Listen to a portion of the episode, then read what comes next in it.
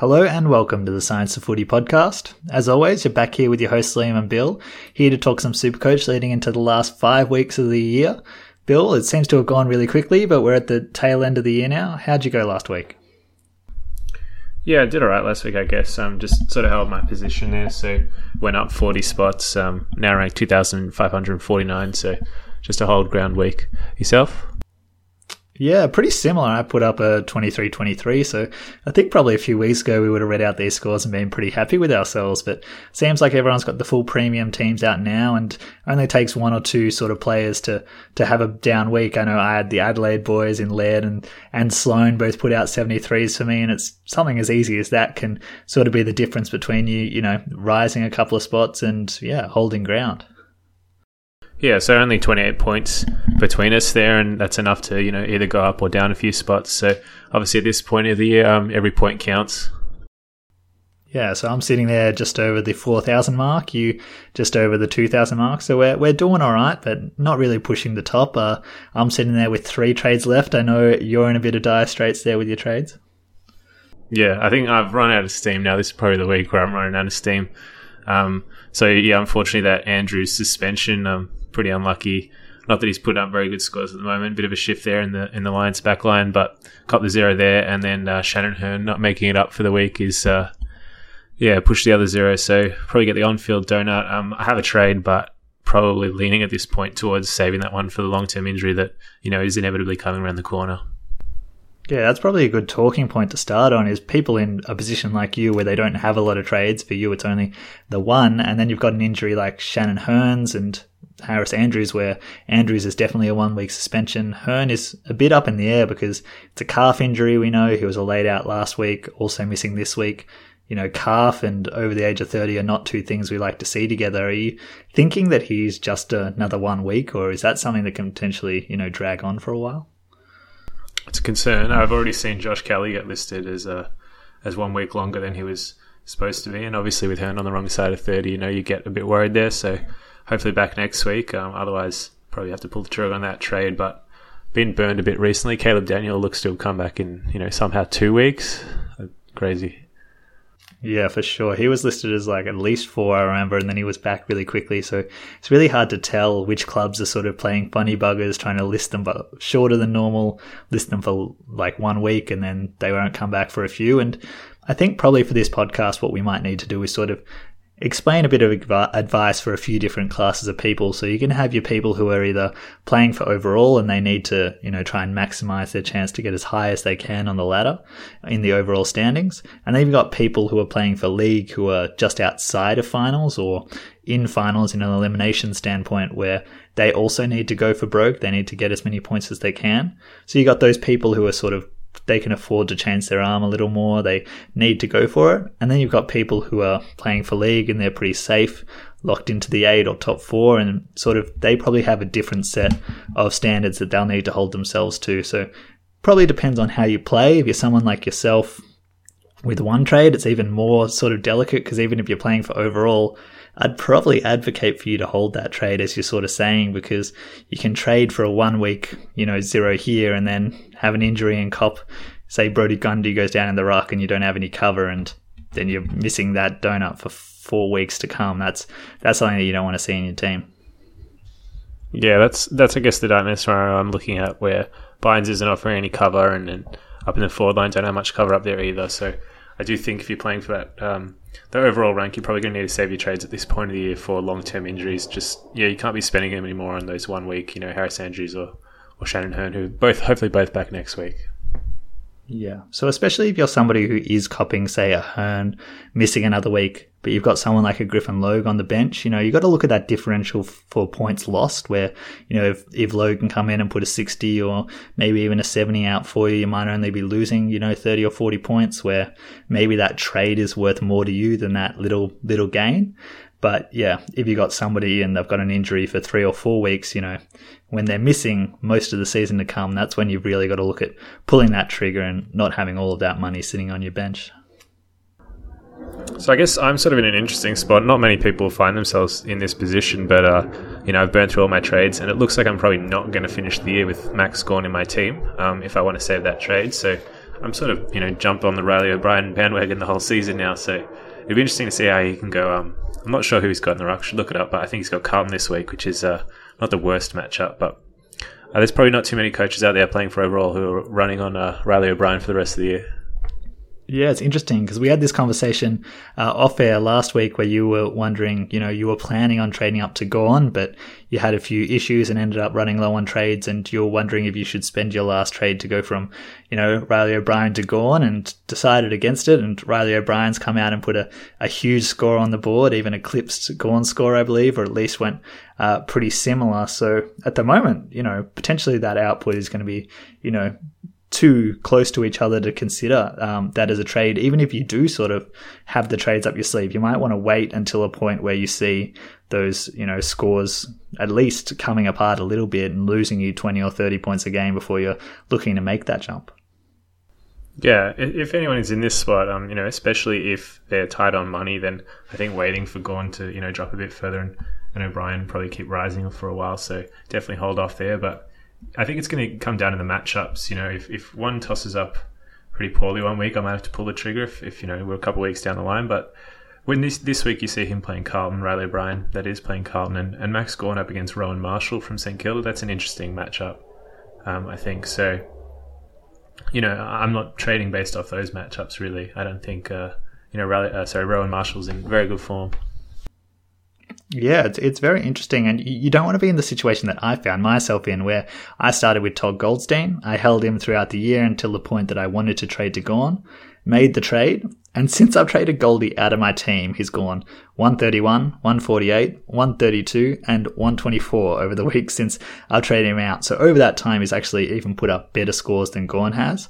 And I spent all my money, made sure I used my weeks of trades to, to get that to happen, sort of having that idea of I want Gawn in my team probably thinking of that name more than the structure and sort of how I needed to move my team to benefit my points each week. So it's definitely the ruck is a very delicate position, particularly because we've got no cover there where yeah, it's just super interesting. And I think it'll be even more interesting next year because you mentioned the form of Rowan Marshall there. Next year, he'll be a sole ruck and you'll have sort of Grundy, who's going at 132 so far this year, Gawn at 125. But Rowan Marshall's going at 112 off his first year in first ruck, and Riley O'Brien's going at about 100 mark as well, putting up some big 160s.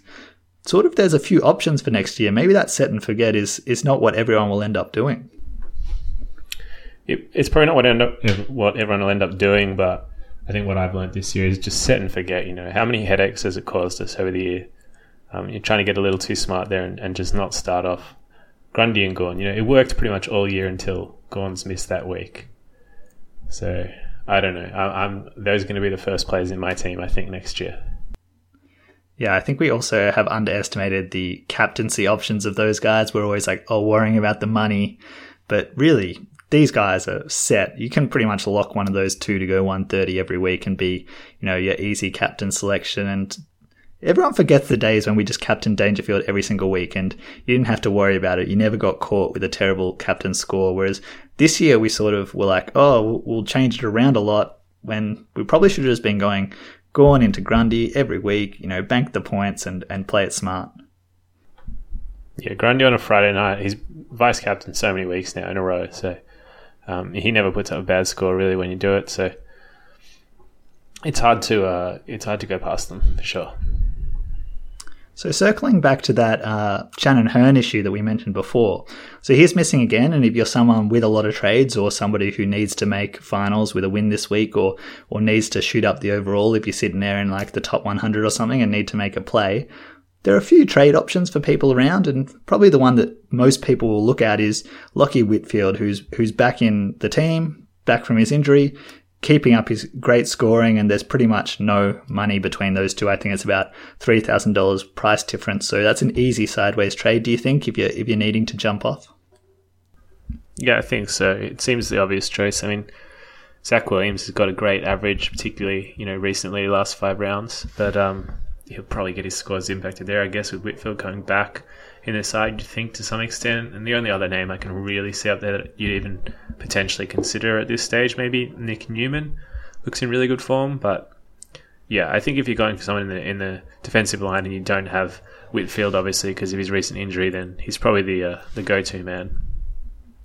Yeah, very interesting names you threw up there. So Williams and Newman are a few that a lot of people started with, and at this stage, you've got to say if you were somebody who started with those boys, you'd be extremely happy with the output that you got. Um, Williams seems to be performing extremely well since, first of all, Whitfield was out of the team, so he sort of got more ball.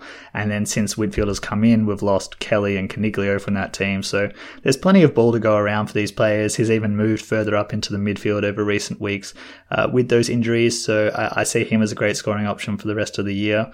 I'll throw another name at you that I sort of like as a bit of a smoky. He's one that you brought into your team, I think, over the last few weeks. Is is Christian Salem? He's put up a 111 average over the last five rounds and really just performed the role that we thought he would for the last couple of years. Really stepped up. He's accumulating more of the ball and having more of an impact off that middle and and half back line. Yeah, he's been absolutely fantastic. Um, recent times sort of makes up for the pain of, of having traded Zac Williams out of my side. So cancel each other out there. But yeah, he, I think he's. Uh, I'm not sure what his ownership is. It's. I think when I picked him up, it was a couple of percent. You know, it's still quite low. So um, yeah, nine thousand teams it is. So just a fantastic option over the last five weeks. It's hard to say whether he'll hold that form though. You know, we've seen him be a bit up and down. Yeah, I think it's the perfect point for how you play. Again, if you're playing for league and you've got a matchup coming up, and you know, 25% of the like field will be owning Whitfield. So one in every four players, particularly the ones near the top, will probably be looking at having Whitfield in their side. So if you can look for a bit of a point of difference option, if you can look at the player you're versing and see that they don't have someone like Salem, see a match up against the Saints where you think that he can accumulate maybe a bit of the ball in that matchup, maybe it's a bit of a favorable one for him you know, that's the sort of thing you have to think about when you've got a one match, you know, you've got to win it to make finals or something. You've really just got to look at that difference between your team and somebody else's and where you might be able to get a leg up because we've seen in recent weeks he can put 130 pluses on the board. He's someone with that high scoring ceiling and it's almost with five weeks to go. They're the sort of players you want to start looking at. Yeah, definitely. Obviously, we've said it, you know, pretty much every week, but you're not going to climb the ranks if you just have the same players as everyone else. Um, obviously you risk falling as well. But at this stage, you know, there's there's merit into bringing in someone other than Whitfield because, as we know, he's in a lot of sides. So those picks like Salem, um, Liam Ryan's actually been putting out a few good weeks recently, so he's another option. I think both their averages are just just under 100 now. So there's options in the back line. There's options up forward. Um, midfield is is a bit tougher, I think, at this stage. You know, a lot of teams seem to be converging in that area.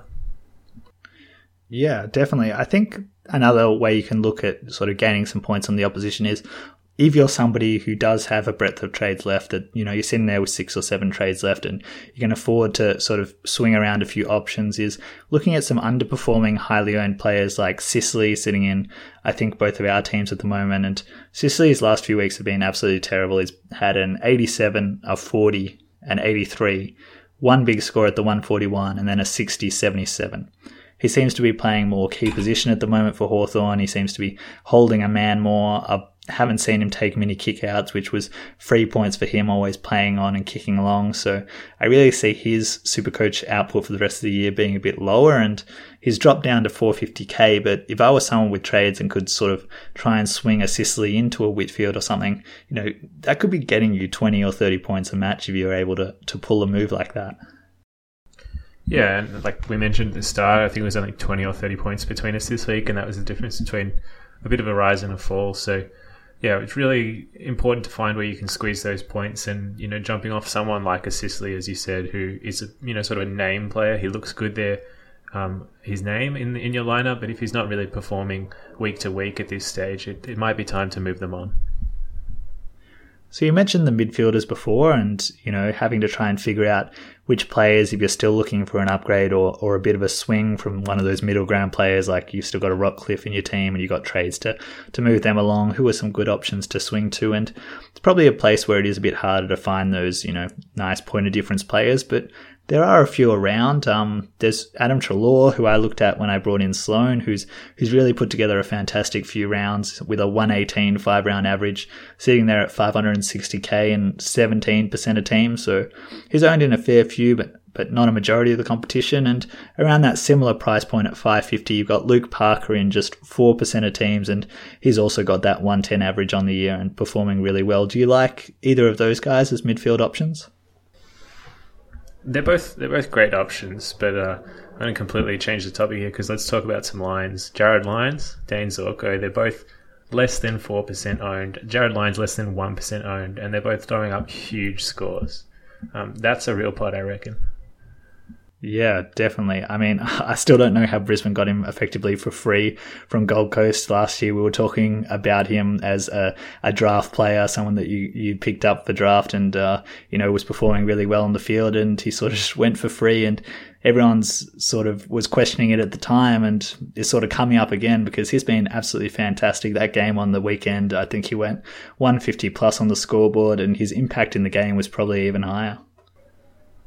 Yeah, absolutely. It's insane that the Suns let him go, and there's obviously a story there. No one really knows why that's happened, but yeah, just looking at the the list here at the moment, he, based off five round averages, you know, at the top, um, you've got players in a lot of teams: Macrae, Dunkley, Dangerfield, and Fyfe, and then it's Jarryd Lyons, and that's just not really the name you expect to see there. And yeah, zero point seven percent ownership. That's like one one and a half thousand teams have him.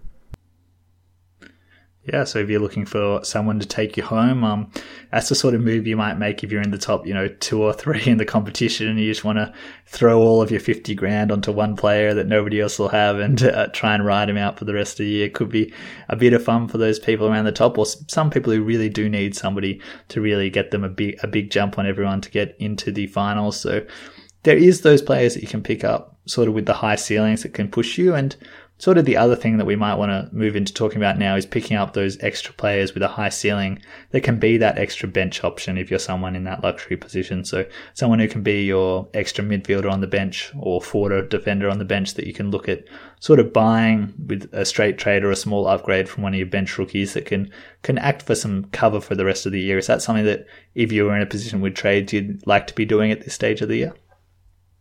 Yeah, of course. I mean, if you can be doing it, then you definitely would. Um, there's some interesting options around, I guess. Dyson Heppell, only 500,000, had a good last five weeks, um, 1.2% ownership. I'm just looking at players who aren't very owned here. So Mark Murphy, 1% ownership, had a good last five weeks, and Jack Redden as well. Uh, Dion Prestia, these players are all less than 1% owned. So there are a few, you know, really unique choices if you want to go for them. Yeah, I think looking at these sort of high ceiling, low price options to take a take a bit of a punt on. I was pretty surprised to see down in the forward line for anyone who's trying to get a bit of forward line bench cover down there. Someone we talked about as a potential premium maybe two months ago was Tom Hawkins, all the way down to three hundred and fifty thousand dollars. He'd be the perfect player to you know side trade one of your set of Setterfields or someone is still in your team over to someone like a Hawkins, have him on the bench. You can start to look at loopholing these players on if he gets on a bit of a roll and kicks a few bags of goals. Yeah, absolutely. I love that uh, move. You know, it's really good to loophole uh, big key forwards like that as well because, you know, you can chuck them on the bench if they go huge, just loop them on. And obviously, we all know um, Hawkins is capable of those big 150 plus games with a bag of goals while we're talking about loopholes, we might as well talk about uh, sort of loophole options in our rookies. So people who are downgrading at the moment, maybe they've still got an upgrade to make if they're playing for league, or potentially if you're, you know, went down with an injury and you've got a lot of trades and can do a one up, one down, and people are, are still trading the rookies build. Do you think this is the time of year with five weeks left that you can afford to sort of trade down to 102k non-playing rookie for one of your bench spots that you can then use as a loophole option to help you loop that extra player on field? If you really want the loop, you know, I guess it's it's an option. But I mean, if you're sitting there with a full playing bench, you're doing pretty well. So you can really do whatever the hell you want at that stage. Um, I think most of us will have at least one uh, loop um, there handy. I don't know. I've got Nash down in the back line, um, who's become a bit of a loop. So I think a lot of coaches will have one. Um, but I mean, you're doing pretty well if you don't, aren't you? Yeah, I think so. I, I, think that's pretty much the main point. You pretty much hit the nail on the head there that if you're trading someone down and you've got a second playing bench option in that field, so if you're uh, downgrading a defender rookie and you've also got Logue on your bench, that's probably the time where you can downgrade to a non playing rookie because you've got cover already. But if you're sitting there with someone who's never going to play, like a Gardner or someone, and don't trade your second player down to a non-playing rookie because you can't be sitting there with no cover. You know, you got to either be trading to someone that'll get you games as cover for injuries or whatever happens down the track, or if you've got great cover, then you can maybe start at trading down to these non-playing 102k players. Yeah, um, I haven't been paying a heap of attention myself to the rookies because I won't be making any more trades. I don't think that, that bring in a rookie, but have been watching a few of the games and noticed Ian Hill playing pretty well for GWS. So perhaps yeah, he's a good option with that mid forward swing. Definitely opens up a few uh, swings there. So maybe Ian Hill, but is there anyone else, Liam? Yeah, I think that's a great option. I did the same thing with Cameron from West Coast. I, I couldn't downgrade anyone from my forward line rookies because they didn't have any money. So I traded down to a mid forward in my midfield and I've been able to sort of have him to swing on to any. I've got a lot of mid forward premiums playing in my forward line. So if any of them are out, I can do that swing with a, a rookie from my midfield. It can open up a lot of different options, which I think is great. And he's, he's also put up some good scores with a 60 average, 117k, pretty much ticks a lot of the boxes if you need a playing player. Um, Francis Watson with a 73 stepping into that sort of defensive spot left by Hurn, but I'm not sure how long he'll hold it. Uh, we saw McLean from the Swans put up a 60 up forward as a 102k playing option. So if you want someone playing, they're sort of the players that you can sort of look at.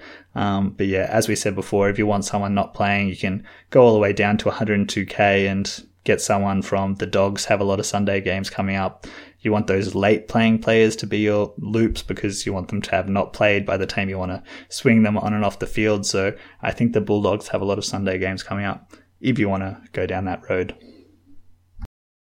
Yeah, it's great advice. I guess one of the other things we could look at uh, at this stage of the year is obviously with only five weeks left, maybe starting to look really, really closely at what the fixtures are for the players that you're considering. Because, um, you know, over such a short time frame, that can make a big difference in, in how that player is going to score in your side. Yeah, definitely. I think matchups are huge. I think we've seen obvious ones. Um, Ruckman against the Bulldogs is, is a really close one. Um, certain teams have weaker and stronger midfields. We know midfielders against Port Adelaide have performed a lot poorly compared to other teams. You've got teams that don't pay a lot of attention to opposition midfielders because they've got strong ones themselves.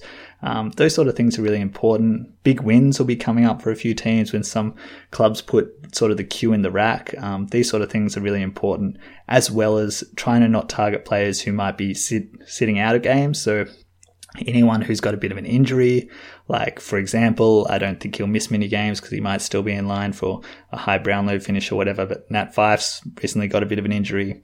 His club probably out of the finals race at this point. Somebody who could have been put in for surgery or on ice. Got to watch out for these sort of things at that time of year.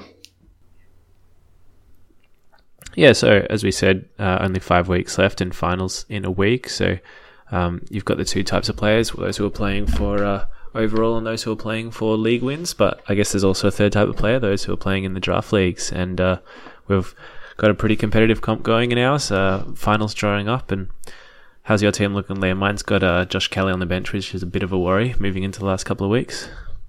Yeah, I'm playing a different couple of leagues, so got a few players floating in and out of injury on the bench, but sort of shaping up your teams now towards finals and sort of for draft is coming into the point of the season where it's really going to get interesting because you come into an elimination final and you know if you've just got to win that week, you're going to be able to pick up some players off the waiver with good matchups like you mentioned before, and you're going to you know be able to really have a have a play around with some players who are completely unique for your lineup. So we really like draft for that. Um, about to move into finals for our competition, and for people who are doing that as well we might, you know, talk a bit of draft. Uh, we love we love the format and talk a bit of strategy there for your draft team. So obviously, if you're moving into your finals matchups and know who your opposition are playing, you can sort of um, have a bit of a play around with your bench and and waiver a few players or, or free agency acquire a few players who, as you said, have good matchups or have the same game matchups as your oppositions.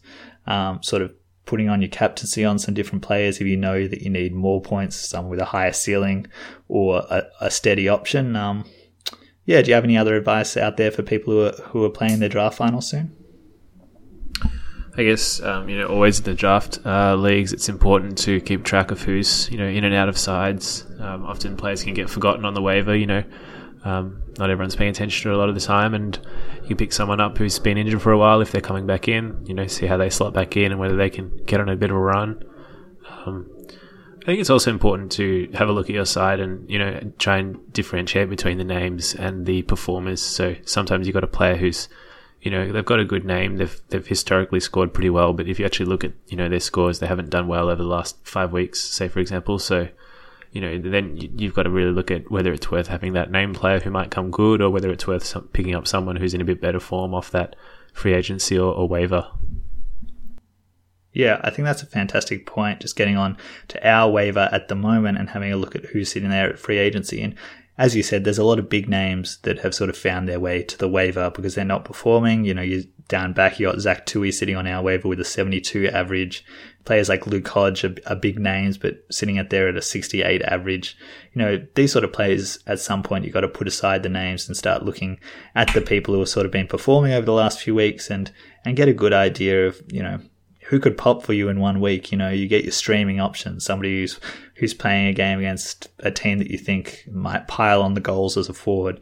You know, you got you got to start thinking a little a little strategically at this time of year and and pick a few players who are also hot as well. You can look at um, I'll bring up the five round average here and and see who's sitting on our waiver with a bit of a, a, a hot streak. But someone, as you mentioned, like Lyons, middle of the year, he could have found himself onto the waiver and, and, could have been a really great pickup for people.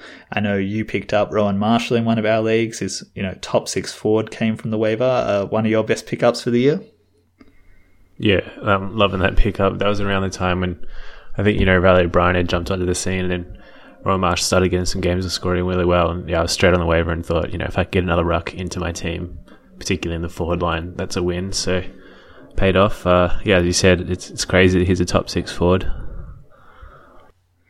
And uh, how do you feel about picking the younger players in this format? You know, players like Sydney Stack are putting up you know pretty reasonable scores of of the 80s and and you know players like Griffin Logue we've even seen in recent weeks I've seen people streaming and, and playing them for potentially a, a, a, higher score than what you might get from some of your lock standard players week to week but they've also got the lulls. Like we saw Logue score a score in the 50s are you somebody who would stay away from these rookies at this time of year when they're tiring or do you not mind sort of picking up some of these players um, who have less experience I don't mind it. You know, I, I when finals come, I do tend to think about form a lot, and you know, if someone's in good form, I'm not really too worried whether they've got a huge historical record or whether they're a young player or or anything like that. Um, you know, often we find, like you said, really good pickups on the waiver, and if someone's putting up a pretty good five round average, then unless you're seeing a role change, or, or if, particularly if you have seen a role change to, to make that average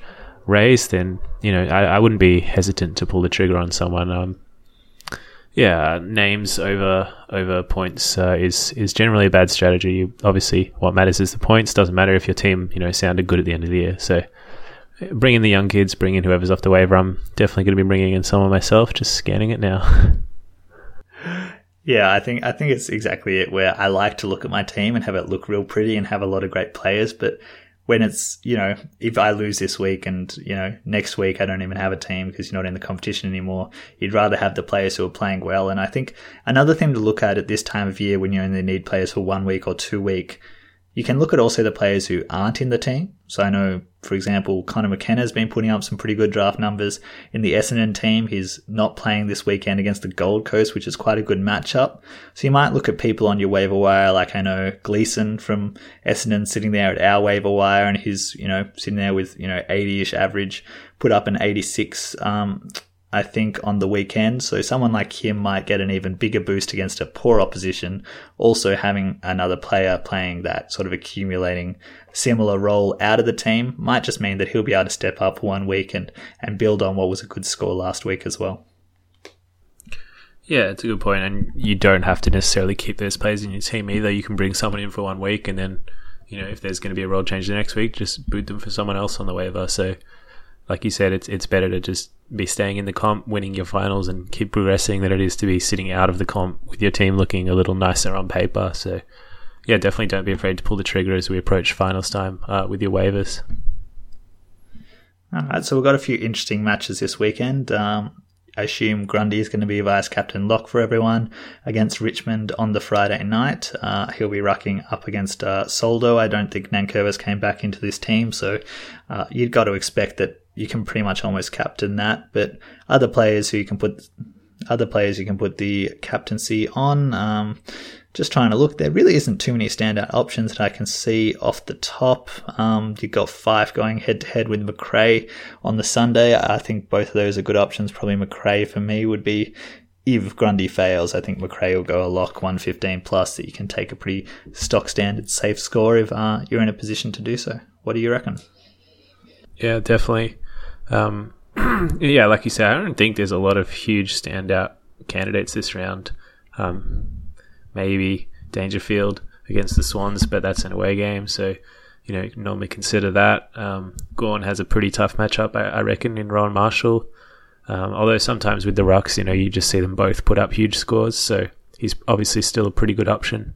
Um, Lachie Neale maybe against Hawthorn, but once again, you're, you're talking about an away game. Yeah, the uh, Roma Gawn one's a very interesting matchup because it's hard to say Gawn can score build as we saw on the weekend in the first quarter. I don't think he had any touches, but had 30 points because he had taps to advantage, and you know, taps to advantage aren't necessarily uh, Rowan Marshall's strength, but around the ground performance is, and sometimes Gawn can get off the chain around the ground. So you know, you're sort of taking a really strong around the ground player might sort of mop up some of Gawn's effect in that aspect, but you know, I wouldn't count him out for putting up a big score either. Sort of just in general, have you got any players from your team this week that you're really looking to fire that you really need a little bit more from, um, or any players that you're you're pretty confident on this week? Yeah, I think the first one that probably jumps out for me is, is Marcus Bontempelli because you know I paid a premium for him, brought him in a few weeks ago when when Josh Kelly went down, and he hasn't really fired for me. Um, he's got to match up a home game against Fremantle, as you said, up against Fyfe, who has that elbow issue. So I would expect at least one of Bontempelli, Macrae, or Dunkley to get off the chain. Um, I guess hopefully Bontempelli. Uh, been a disappointing buy at this stage, and then hopefully Salem can keep up his good form. What about you, Liam? Who's in your team? Uh, primed for a big week? Uh, I really just, as I said off the top, those those Adelaide boys, especially Roy Roy Laird. I didn't really want to bring him in, but I didn't have the cash to get up to a, a Whitfield or a Hurn, so I was like, oh, you know, Laird's a good name, even though I've I've you know from the preseason said that it, it wasn't the year to be bringing in Roy Laird, and I bring him in, and he you know popping out seventy threes and stuff for me. Hopefully, uh, this week he can lift for me. I need more from you, Rory. I need I need more from you uh, this week. Um, and also, as we said, down back Sicily been really poor. I hope you can get a few more kick-ins uh, to help us out. We'll hopefully maybe over the next couple of weeks get our statistician, sports statistician friend uh, Matt back on the show and maybe ask him a few questions about those kick-in rates from these players and sort of some trends we've been seeing over the year about a few players and their scoring and how it's been altering from different roles. Yeah, super keen to get Matty on onto the pod and, and ask him about a few players. In particular, one for me is Brad Crouch. Um, the last six or so weeks, he's been putting up the same possessions as he has every other game for the year, but now he's actually getting the rewards uh, super coach wise. So I think we can pinpoint the week that Matty and the rest of the boys at Champion Data brought him into their teams. And yeah, I want to know why he wasn't scoring like this from the start. All right, that might uh, wrap it up for the show for this week. Bill, uh, do you have any closing remarks for the people at home? One week before Supercoach final starts, and uh, next week we'll have a big show for everyone, uh, giving all the advice for those lucky ones that made into Supercoach finals. I just don't score too many points. You know, I'm copping a zero this week, so I'd like to keep my uh, keep my rank. So if everyone can just not score too many points this week, that'd be good. Yeah, so that's I guess all we have time for this week, and uh, as you mentioned, finals coming up, exciting times for Supercoach, and we'll see you next week on the Science of Footy podcast.